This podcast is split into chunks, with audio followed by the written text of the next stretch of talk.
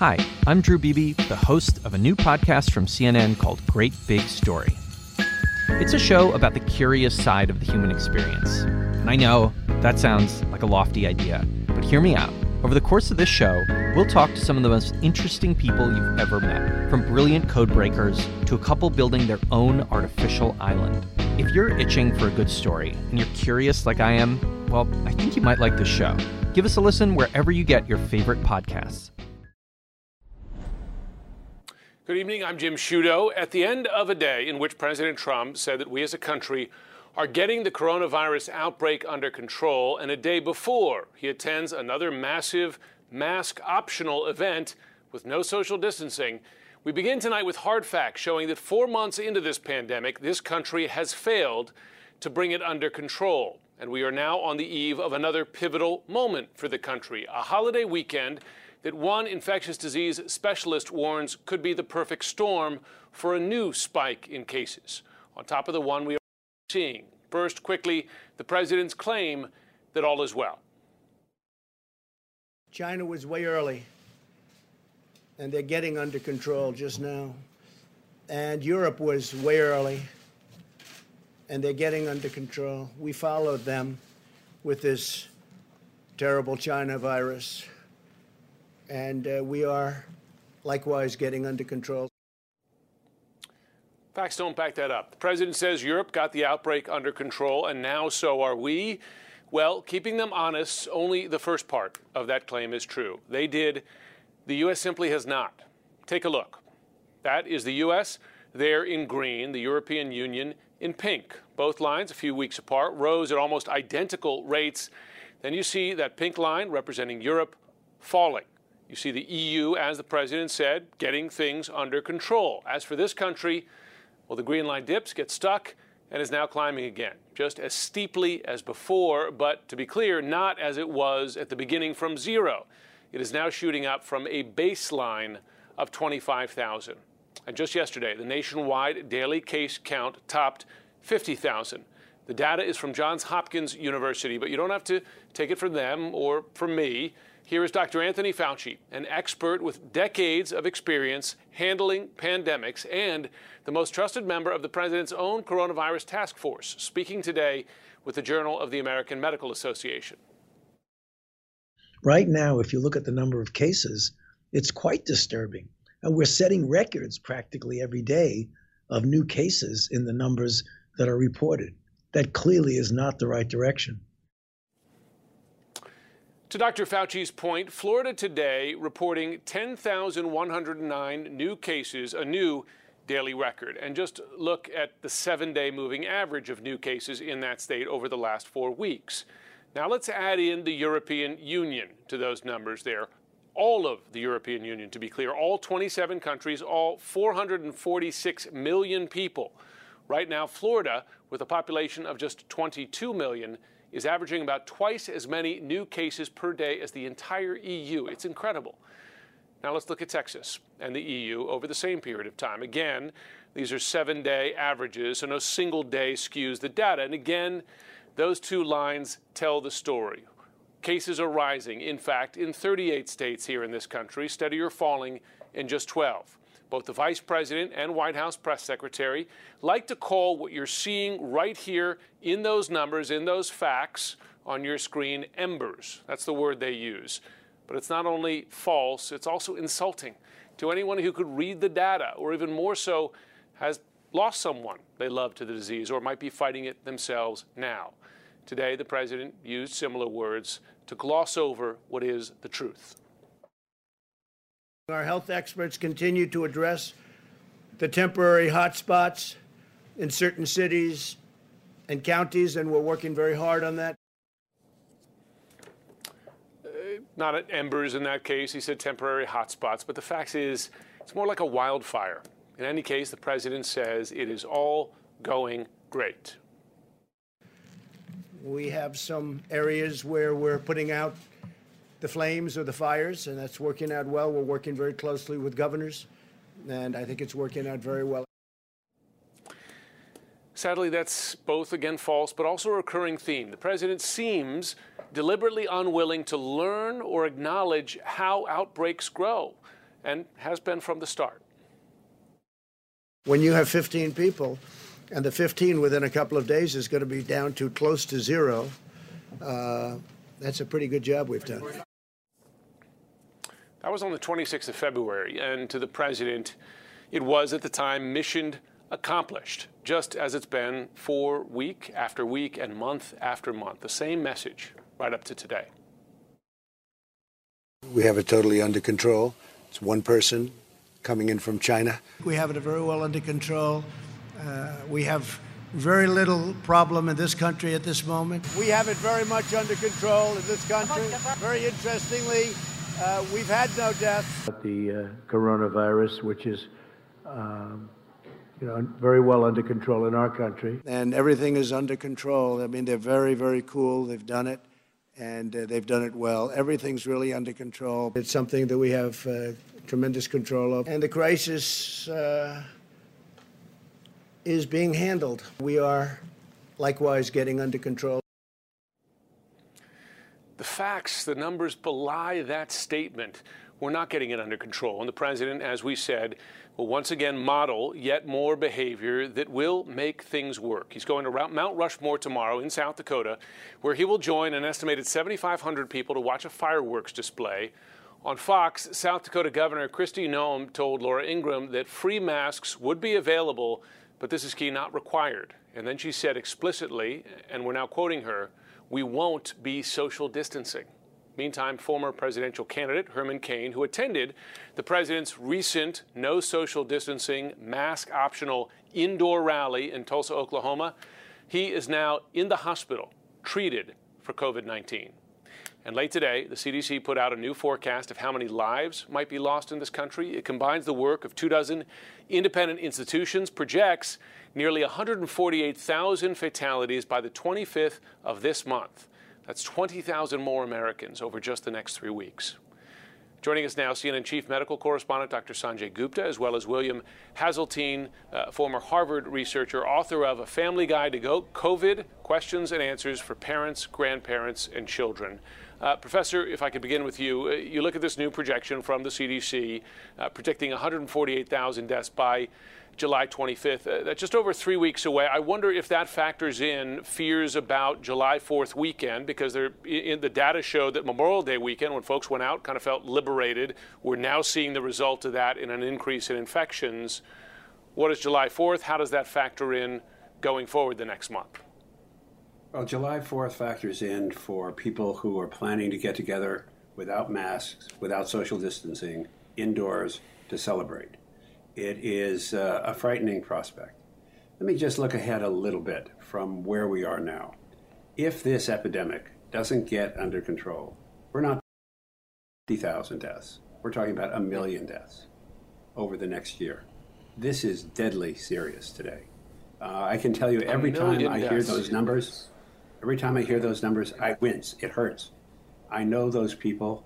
Uh, I know people who are dying. Uh, we know people who are gravely ill. And another aspect of this epidemic that people aren't focused on is the wounded. We count the dying, but in any battle, you count the wounded. And a lot more, maybe five times as many people, are injured for the rest of their life because of this infection. This is deadly serious, and I hope we begin, all of us, to exert our responsibility to take it seriously.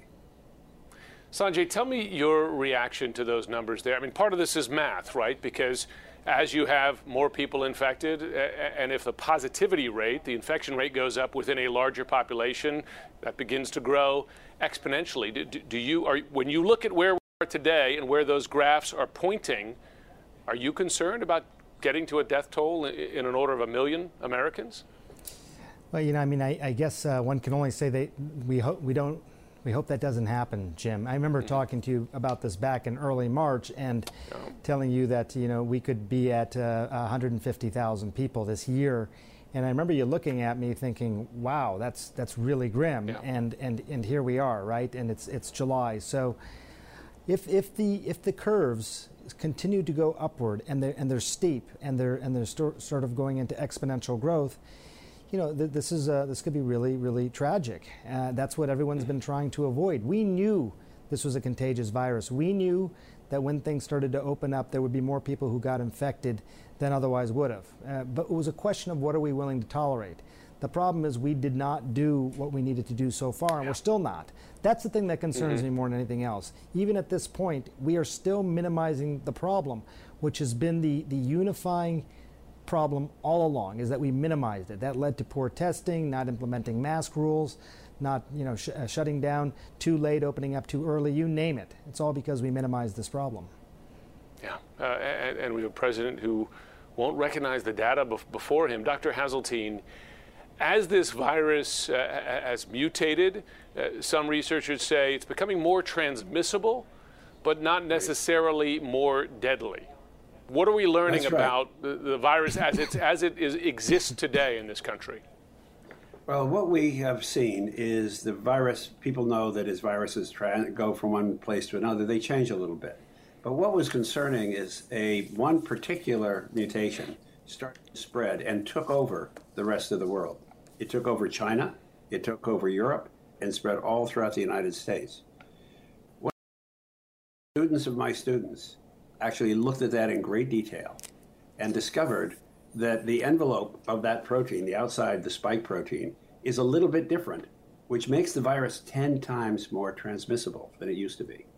That helps explain why it's spreading so fast. It takes one-tenth the amount of virus it did at the beginning of this epidemic.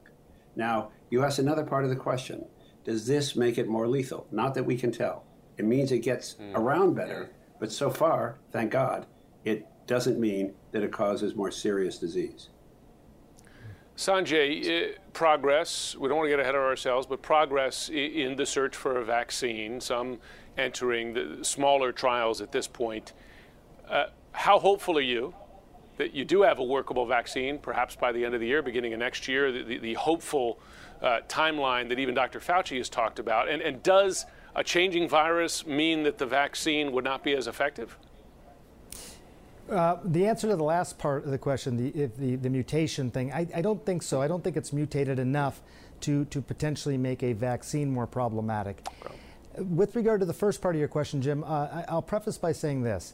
Uh, this has been a difficult story to cover as a reporter. Um, so much of what we've learned about the vaccine development has come in the form of press releases, oftentimes from the companies themselves, or what we call preprints, uh, you know, things that have not actually been peer-reviewed. There's only been one peer-reviewed, you know, paper that we have found out of China with regard to vaccine mm. development. So that's made this difficult to cover. Having said that, I am optimistic, uh, and that's in part because I talk to these researchers on a regular basis. I understand where they are with their trials.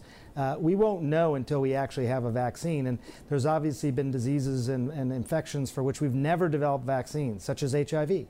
But I, I think, yeah. you know, you heard Francis Collins come out today, head of the N I H, and basically say, we're going to have this by the end of the year. I, I, I was surprised that they're being that sort of dogmatic. Doctor Fauci has said the same thing. So certainly you have to, to weigh that into to our optimism. Everybody, just about everybody on the planet wants this, um, and, and I'm optimistic, but I'd like to see the data. I'm still surprised yeah. that we haven't seen a lot of data around this. Sanjay, Professor Haseltine, good to have you both on tonight. Sobering. Sobering commentary, but, but it, it's good to have folks who know what they're talking about. Thanks very much.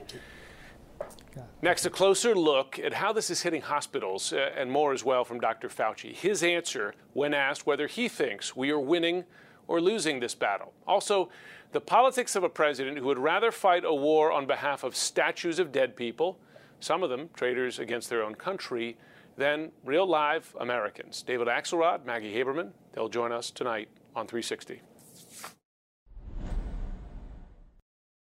America's getting back to work. In this new economy, your business needs every advantage to succeed. You need to be smart.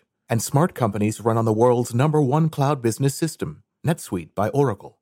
With NetSuite, you'll have visibility and control over every part of your business, your financials, H R, inventory, e-commerce, and more. It's everything you need, all in one place. Whether you're doing a million in sales or hundreds of millions, NetSuite lets you expertly keep track of every penny. It gives you the agility to compete with anyone, work from anywhere, and run your whole company right from your phone.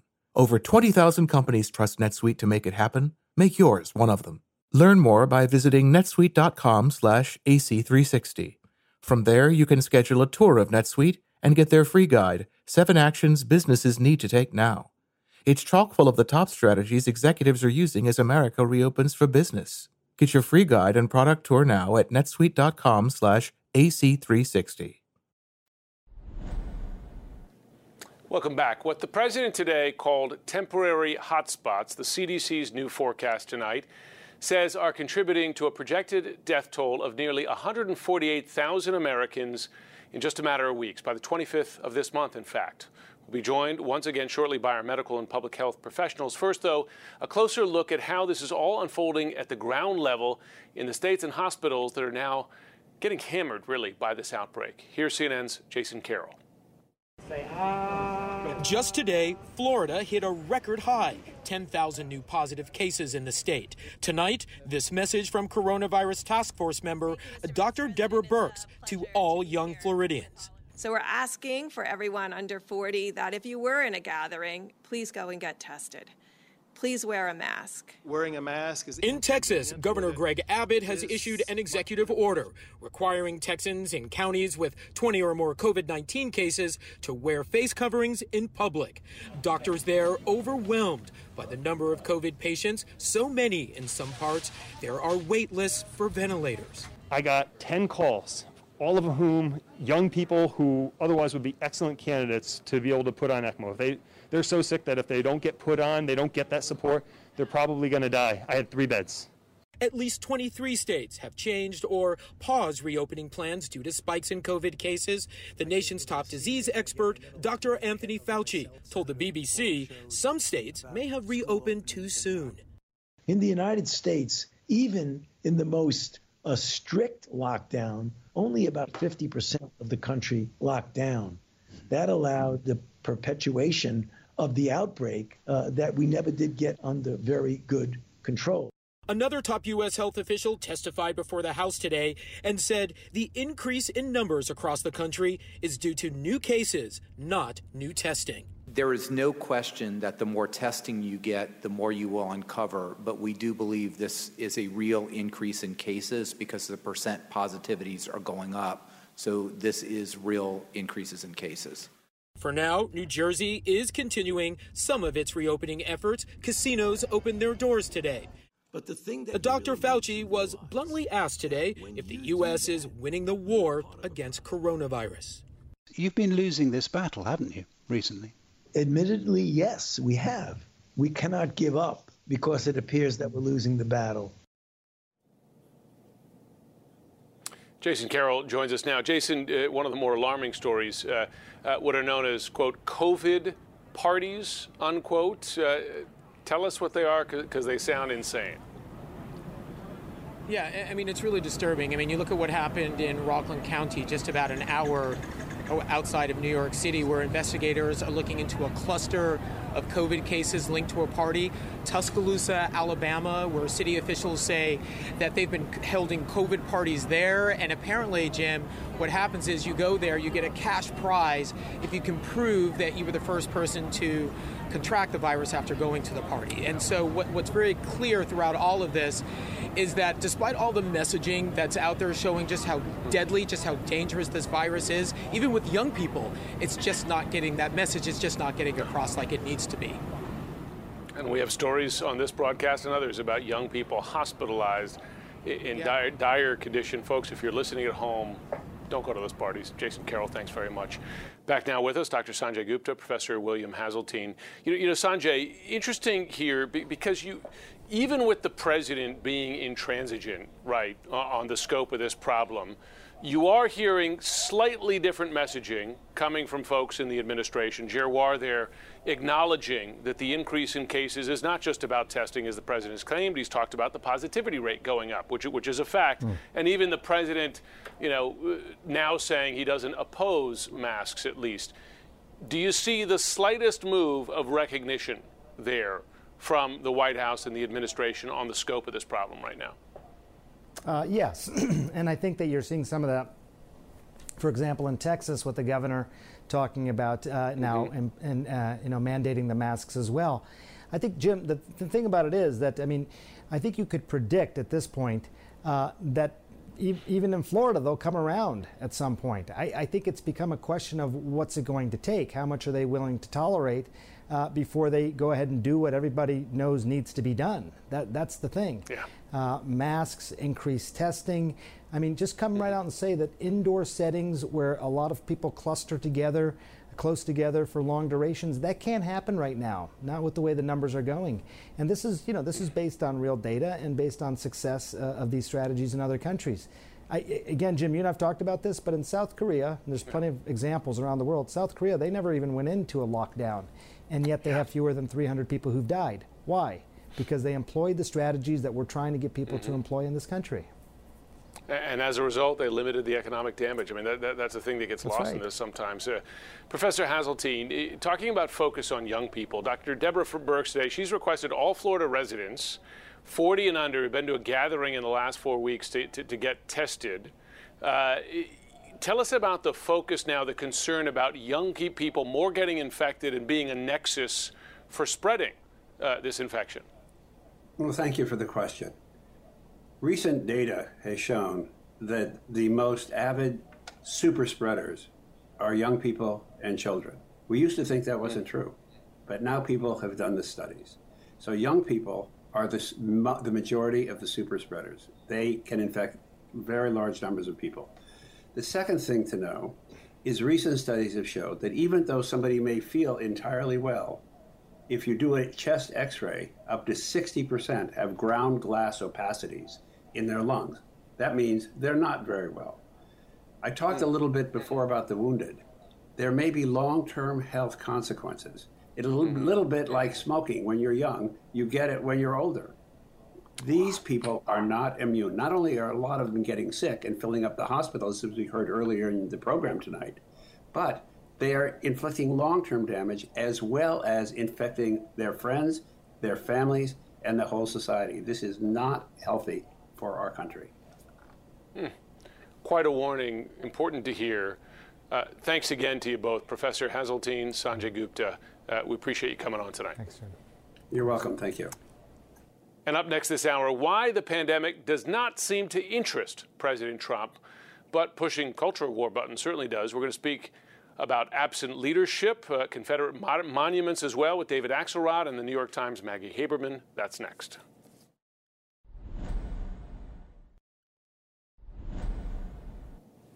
While President Trump has shown no interest in addressing the rising case numbers and hospitalizations from the pandemic, in fact, he's deliberately played them down, one area that does appear to interest him is pushing cultural divisions to attempt to woo voters. Today, he harped again on protesters and monuments, tweeting a video about how, quote, lawlessness has been allowed to prevail. It comes just days after he threatened to hold up a must-pass defense authorization bill that would, among other things, rename military installations which had been named after Confederate generals. Weeks ago, he called these bases, quote, part of a great American heritage. According to three people familiar with his comments, Trump has brushed off efforts to address historic racial inequality as something, quote, his people, unquote, won't care about. Listen to those words. They're important. Joining us now, former senior advisor to President Obama and C N N senior political commentator David Axelrod and New York Times White House correspondent and C N N political analyst Maggie Haberman.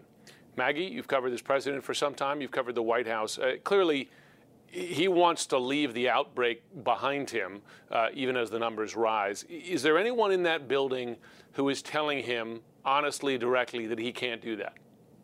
There are many people who are telling him that, honestly, Jim. I think what has become clear to people, or should have by now, is this president wants to govern a certain way and wants to run his reelection effort a certain way, and that does not relate to talking about the coronavirus unless it's about describing uh, his administration's response in glowing terms that, that just don't comport with reality, certainly for the, the first many weeks uh, as the pandemic mm-hmm. was growing. The president wants to have culture wars. He wants to fight on, on white grievance, and he wants to have a discussion around race that he thinks appeals to his base of supporters, and he has resisted all suggestions that he do it a different way. David, those words, his people, right? I mean, they're very re revealing. And President Trump is often, almost all the time, very transparent, right, in, in what he's trying to do and who he's speaking to. Let's say you've run a lot of campaigns. Let's say you're his campaign advisor here. Is there any evidence that there's an audience for this, right? That, that the denial works even as the virus spreads?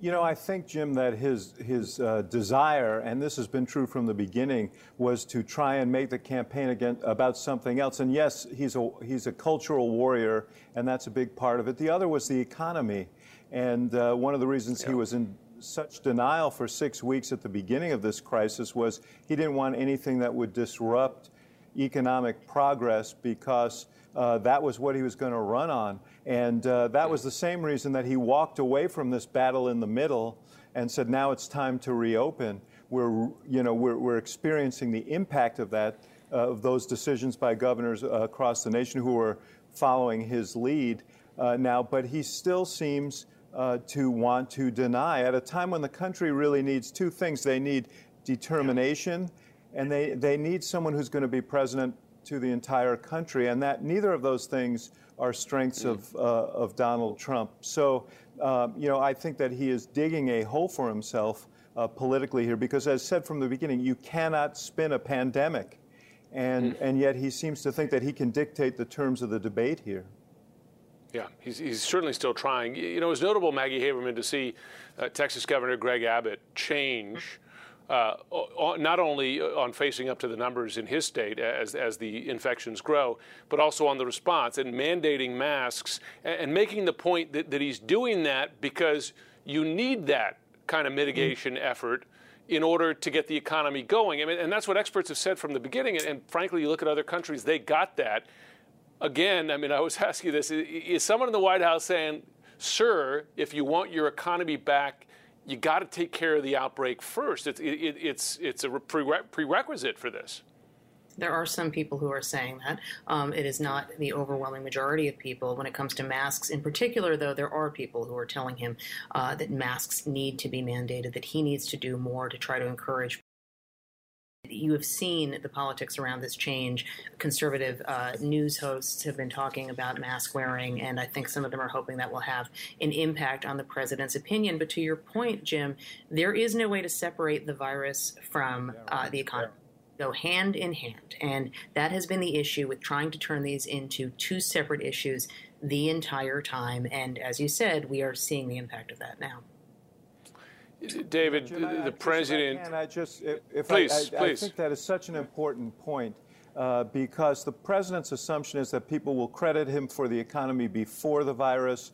They will understand that the virus created the economic problem and that it's temporary, and that he is the one, based on his performance before the virus, who can rebuild the economy. But what isn't in that equation is the recognition that the reason we're in this economic mess is in part because of the tactics that he employed, or the, the denial that mm-hmm. consumed him uh, before the virus, you know, in the early uh, part of the virus, and now in the latter part uh, of the virus. And it's really going to uh, his uh, competence, uh, which is not a place where he wants to be uh, going into his, uh, into his re-election.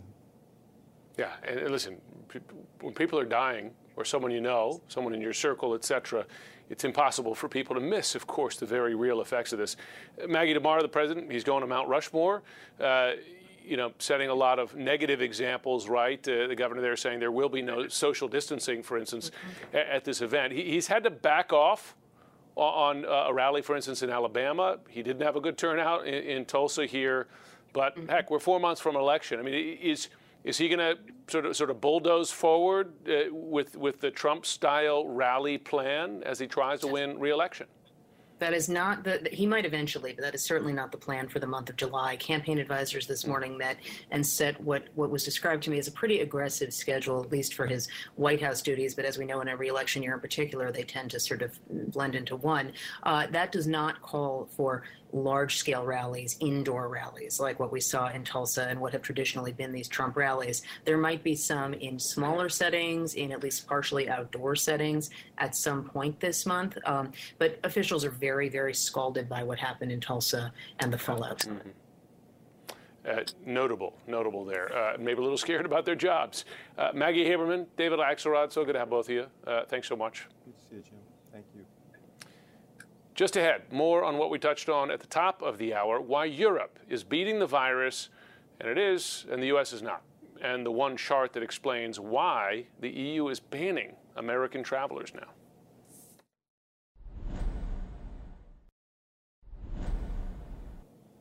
Earlier today, Joe Biden slammed President Trump for his handling of the pandemic. And as evidence, he cited the E U ban against travelers from the U S. It's no question why the E U would place such a ban on Americans. Just look at this chart we showed you at the top of the program.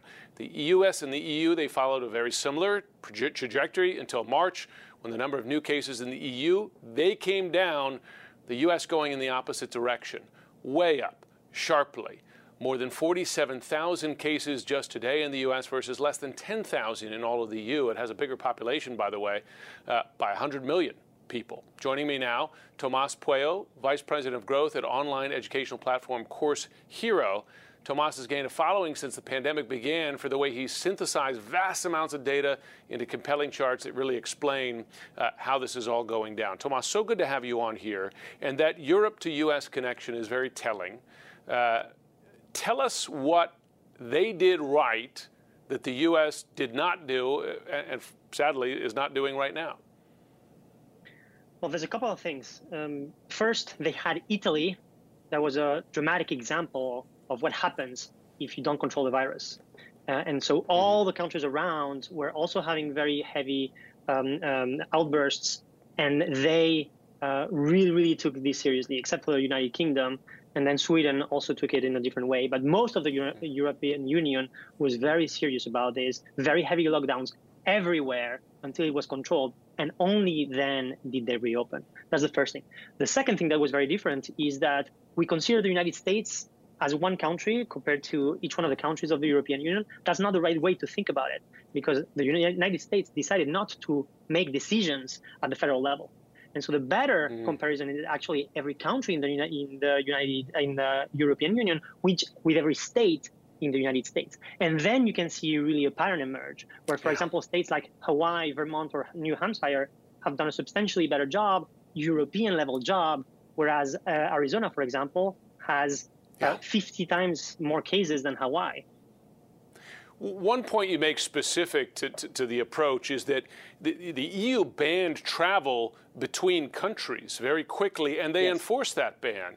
Uh, you've had some talk here of, you know, required quarantine. Say New York for, for a bit is now talking to them from states that have high rates. That for a while Florida was saying we're not going to let New Yorkers come down here. But the fact is that was not enforced. Are, are you saying that to really get this under control in the U S, you have to ban travel within states and enforce it somehow?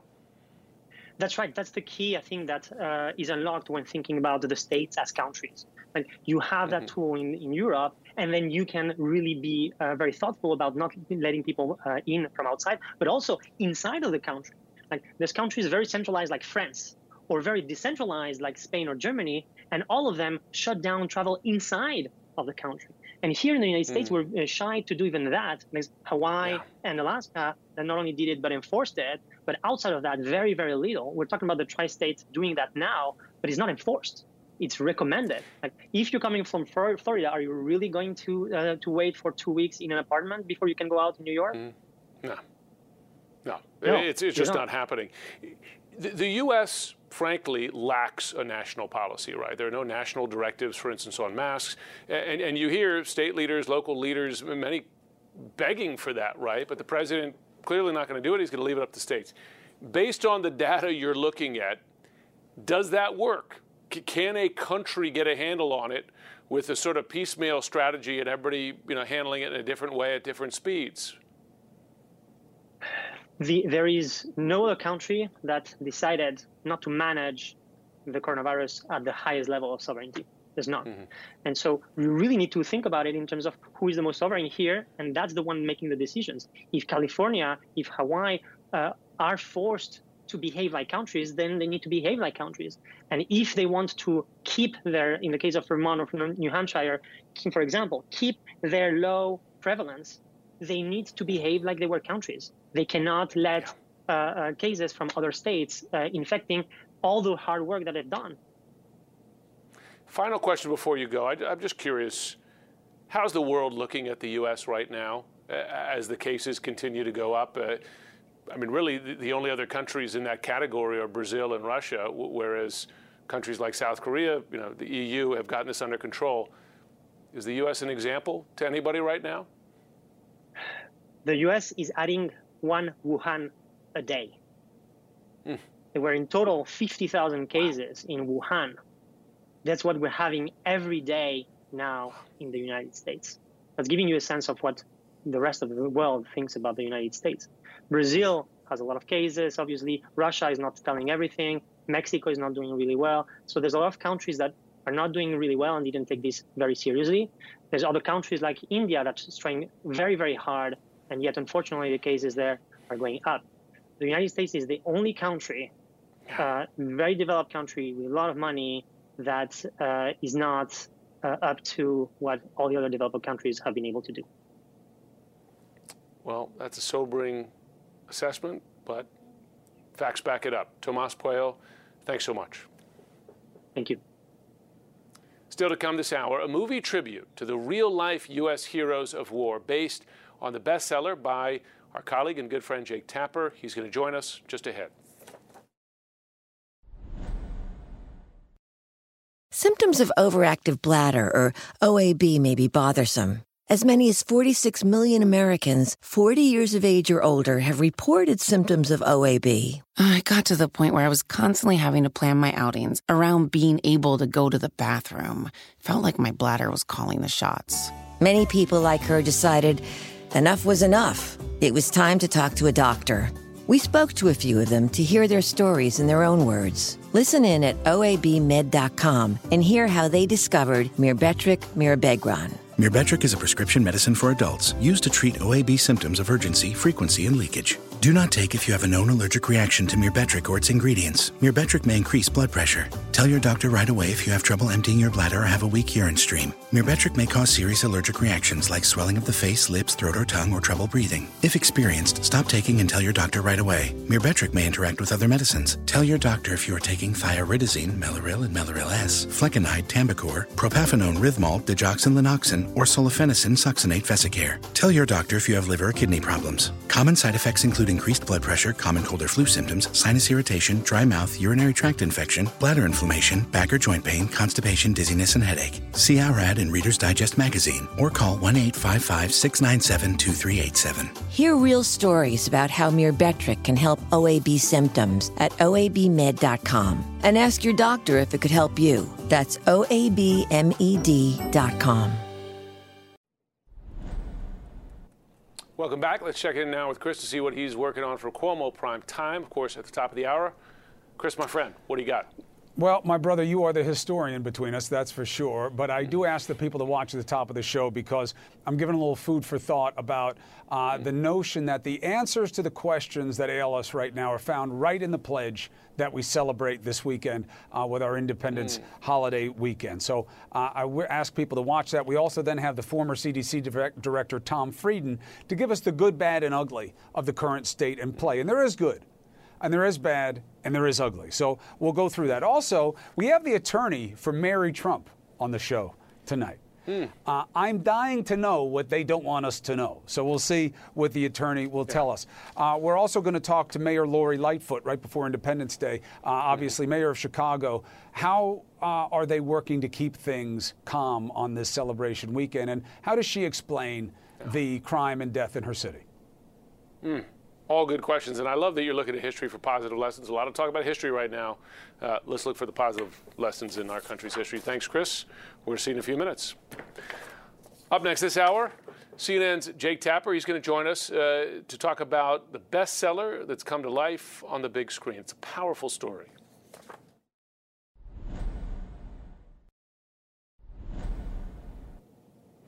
Given the headlines lately, there's, of course, new attention on the war in Afghanistan. But my colleague, C N N's Jake Tapper, has always been focused on the Outpost. Will be available on demand as well as in select theaters. It is based on Jake's best-selling book, The Outpost, An Untold Story of American Valor. Uh, if you haven't read it, if you haven't seen the story, the movie tells the real-life story of Combat Outpost Keating, one of the bloodiest battles of the war. Everyone's worried about the new C O. Okay, how so? He doesn't know what he's doing. He's scared. It's obvious. He doesn't leave the talk except to take a sh**.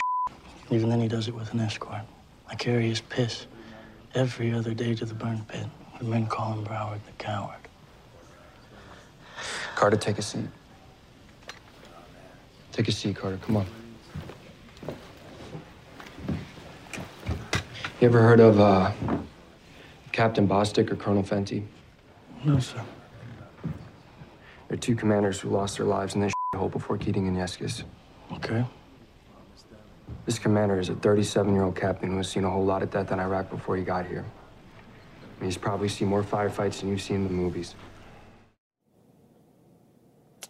And Jake Tapper joins us now. Jake, listen, I read the book. I look forward to seeing the film. It's such a powerful story. It's also a sad story, the lives lost. Uh, and I've seen you comment on this before. It's, it's very personal, of course, to the families. I'm curious, uh, you worked with them. You've had contact with them. How, how do they receive this going out on the screen? Well, we had a special screening uh, last October, which was the ten-year anniversary of the big battle uh, of October third, mm. two thousand nine. And we invited a number of the veterans and the troops and the Gold Star families, uh, everybody who had a, a loved one whose death is depicted in the film. And to be honest, it was nerve-wracking. The, the movie's gotten uh, really good reviews this week, but, but Rod Lurie, the director, and I were most worried about the, the re reviews and the criticism from the, the Gold Star families and the troops who served yeah. there. And um, to a person, they thought that the movie honored their loved one. And we were really nervous because, first of all, you know, how do you recreate such a story in a film? Second of all, to see your loved one who's no longer with you depicted. And then third of all, to mm. see the, their death depicted would be harrowing. But they, they all understood the yeah. sentiment. And yes, it is, it is a sad story in some ways, Jim, but also uh, it's a heroic story of a bunch of men who... Mm-hmm. facing un incredible odds, uh, band together and, and, and push back an enemy. No question. I mean, the heroism there, I mean, it's inspiring. Uh, the, the timing of this, of course, at a time when there's renewed focus, you know, probably overdue to some degree, of course, right, on the ongoing war in Afghanistan. For folks at home who may not have been paying attention in recent years, what will they learn from the movie about this war?